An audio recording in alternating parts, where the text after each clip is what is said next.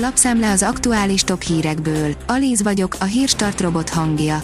Ma július 16-a, Walter névnapja van. A 24.hu írja, ma is tüntetnek a katamódosítása ellen. Ötödik napja zajlanak tüntetések a katamódosítása ellen. Szombat délutára Márki Zaj Péter hívott össze demonstrációt a Jászai Mari térhez. A G7 oldalon olvasható, hogy a német nyugdíjpontrendszer idehaza is sok gondot megoldana. A német pontrendszer bevezetésével egy átlátható, méltányosnak érzett, a mai fontosabb problémákat megoldó rendszert kapnánk, amely jó alapja lenne a további reformoknak. A 168.hu oldalon olvasható, hogy elég nagy gazdatüntetés szerveződik Budapestre. Szabó Bálint szegedi önkormányzati képviselő és a Magyar Kacsa és Lúd Szövetség elnöke szerint még a nyáron 1500 állattartó érkezne a fővárosba, hogy ellehetetlenítésük ellen tiltakozzanak. Az Agroinform szerint országos gazdatüntetést szervezhetnek Magyarországon. Pár óra alatt több ezren osztották meg a hírt és 1500 ember jelezte, hogy részt venne a megmozduláson. A vezes oldalon olvasható, hogy addig autózz erre, amíg 480 forint a benzin. Nemrég eljutottam abba az autós motoros paradicsomba, ami 500 kilométerre van Budapesttől. A Transalpina berepülése az az élmény, amiért érdemes jogosítványra áldozni. A napi.hu szerint újabb kegyetlen figyelmeztetést küldött Putyin.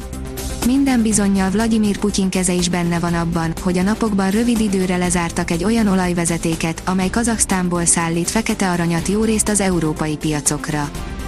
Szombaton is lesz kormányellenes tüntetés részletek, írja az Infostart. Ezúttal nem az Erzsébet híd lesz a helyszín, de a szervező sem a magyar kétfarkú kutyapárt. A portfólió írja, üzent a Gazprom az északi áramlat egy megjavított turbinájáról.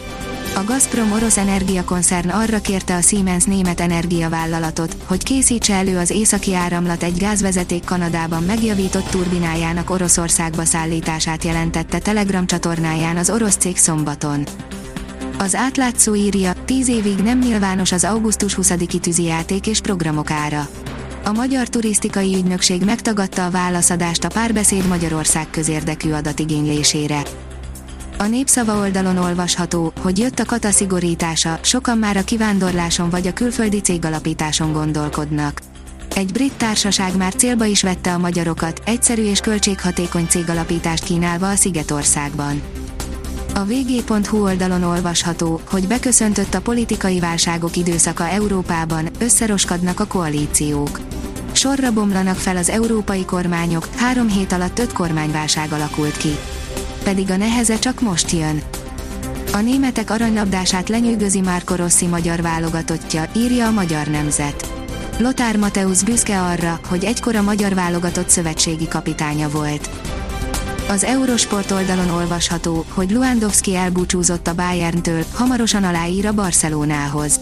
A Bayern München és az FC Barcelona megegyezett Robert Luandowski átigazolásáról a Bild című német lap szerint.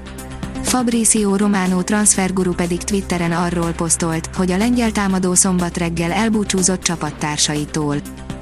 A kiderül kérdezi, meddig csökken még a Velencei tó vízszintje. Még csak a nyár közepén járunk, de már most rosszabb helyzetben van a tó vízszintje, mint tavaly ősszel volt és még hol van a nyár vége.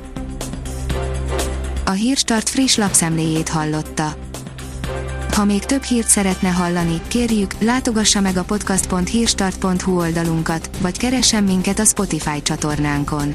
Az elhangzott hírek teljes terjedelemben elérhetőek weboldalunkon is. Ha weboldalunkon hallgat minket, az egyel korábbi adás lejátszása automatikusan elindul. Beállíthatja, hogy az összes korábbi adás, vagy csak az aktuális tematika hírei következzenek. Köszönjük, hogy minket hallgatott!